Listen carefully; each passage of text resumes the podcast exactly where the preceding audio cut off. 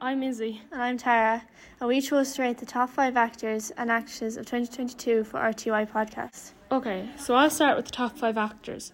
In fifth place is Vin Diesel. He's well known for his role in Fast and Furious. Personally, I don't really like the movie because I'm not a big fan of cars. I've watched like all the Fast and Furious movies. I think they're just good, like they're easy to watch. In fourth place is Leonardo DiCaprio. He played the role of Jack in the Titanic in 1997.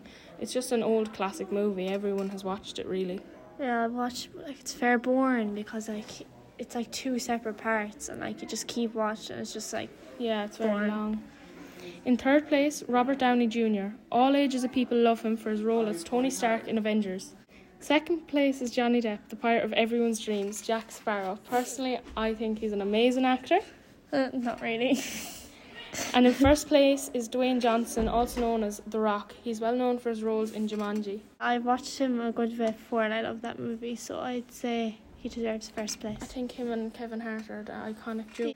Um, so overall opinion, I do think that's a good order for first to last. Well, yeah, I do too. Um, and then the next top five actresses starting in fifth place is Jennifer Aniston. She plays Rachel in the famous show Friends and a main role in We're the Millers.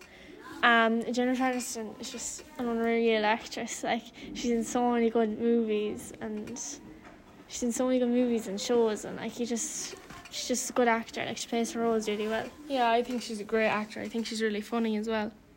Um, in fourth place is Elizabeth Olsen. She played the role of Scarlet Witch in The Avengers and role, and a role in Doctor Strange. Um, I've never actually watched either of the movies, but like I, I've heard she's good, but like I wouldn't say. Yeah, I haven't seen any of them either. No, I wouldn't put her in the top five. Next is Emma Watson in third place. She's known for playing Hermione in Harry Potter and Belle in Beauty and the Beast. Personally, I think she's a really good actor and she's an amazing singer as well. Yeah, she's really good. Like she's been like such a good childhood actor. and Now she's an adult. She's still like a really good actor as well. And then the second best actress is Scarlett Johansson. She is in The Black Widow and a voice in Sing 2. I've seen her like on the internet, like TikTok and stuff before, but I've never actually watched any of her movies. Like, so I don't really know what she's like an actress, but I know she's very popular in general. Like. I've watched her movies, but I never realised she was in them. And then in first place, the best actress is Jennifer Lawrence. She's well known for her role in The Hunger Games. I wouldn't put her in first place because I don't really know who she is at all. Like I never watched Hunger Games and I don't know her name at all or know where to see her. So I wouldn't really put her in first place. If I was doing that order, I'd probably put Jennifer Aniston in first place. Yeah, I'd lit- I'd swap them or just leave out Jennifer Lawrence. Thanks For listening to our podcast. Bye.